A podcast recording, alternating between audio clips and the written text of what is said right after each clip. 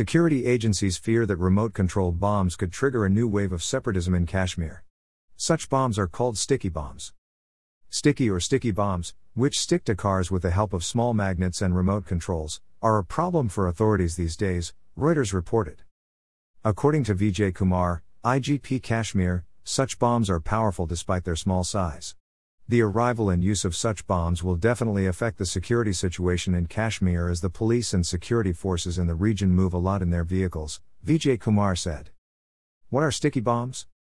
The term sticky bomb is being used for bombs that have the ability to stick to their target and can be detonated from a distance. Such bombs have been used frequently in Afghanistan. In recent times, such bombs have been used to target judges, security forces personnel, journalists, and specific targets. On the one hand, they have reduced civilian casualties, but at the same time, the sense of fear has increased. How did the sticky bomb reach Kashmir? 15 such bombs were recovered during a recent operation in Kashmir. An security official, speaking on condition of anonymity, said not all the bombs seized were of Kashmiri origin or locally made.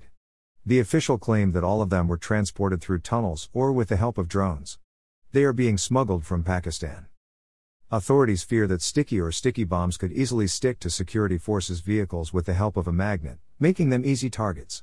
Since the movement of troops and military equipment is normal in Kashmir, all of them could be targets of armed separatists.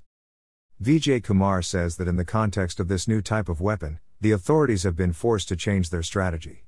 The distance between military and private traffic routes is being widened by erecting barriers.